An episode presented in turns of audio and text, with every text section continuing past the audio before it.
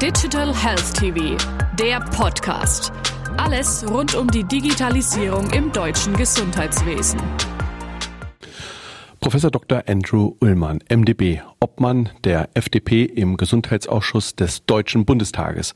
Herzlich willkommen, Herr Professor Ullmann. Wunderschönen guten Tag. Herr Professor Ullmann, wie stehen Sie zu den Abstimmungen, die zwischen den Ministerpräsidenten und der Kanzlerin hinsichtlich der Lockerungen rund um Corona getroffen wurden? Man muss dann leider erleben, dass wir doch einen Flickenteppich in Deutschland haben bezüglich der Pandemiekrise.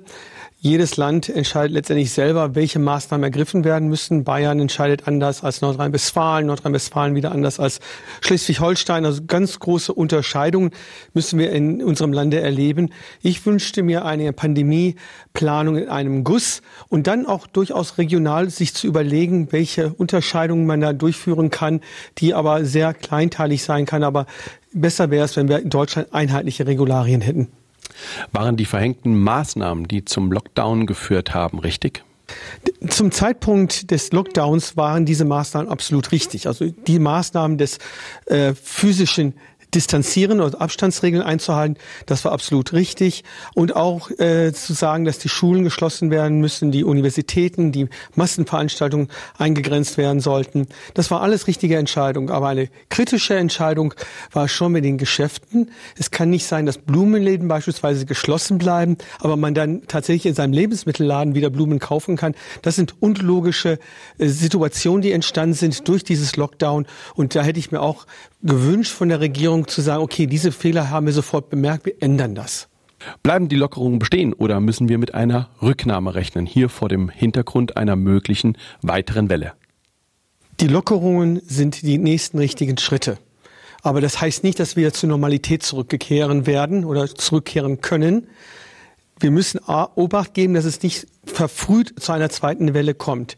Ich gehe davon aus, wissenschaftlich, dass es mindestens eine zweite Welle geben wird. Wir müssen nur gesichert sein, dass diese zweite Welle nicht unser Gesundheitssystem äh, in die Enge treibt, aber auch uns wirtschaftlich nicht in die Enge treibt. Ich denke, einen leichten Anstieg können wir vielleicht zum Winter, ist etwas nichts Unerwartetes, könnte kommen, aber es darf nicht zu stark werden, dass wir dann wieder zu einem Lockdown kommen. Gibt es Kritik am Handeln der Länder? Sie sprachen eben schon die unterschiedlichen Vorgehensweise in einzelnen Bundesländern an. Also kritisch sehe ich durchaus ein bayerisches Gesetz, das bayerische Infektionsschutzgesetz, denn es wurde durch den Bundestag oder wissenschaftlichen Dienst des Bundestages äh, kritisch bewertet und als verfassungswidrig äh, bewertet. Das ist natürlich sehr schwierig, in einer Pandemiesituation Gesetze zu erlassen, die verfassungswidrig sind.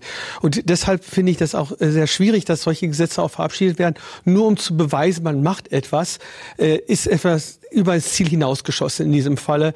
Und ich wünschte mir, dass man sich an die äh, Bundesgesetze hält und man mehr Zusammenarbeit zwischen den Ländern und im Bund auch entstehen könnte, diese Zusammenarbeit, weil das würde was für die Bürgerinnen und Bürger etwas Positives bedeuten. Herr Professor Ullmann, vielen herzlichen Dank. Danke.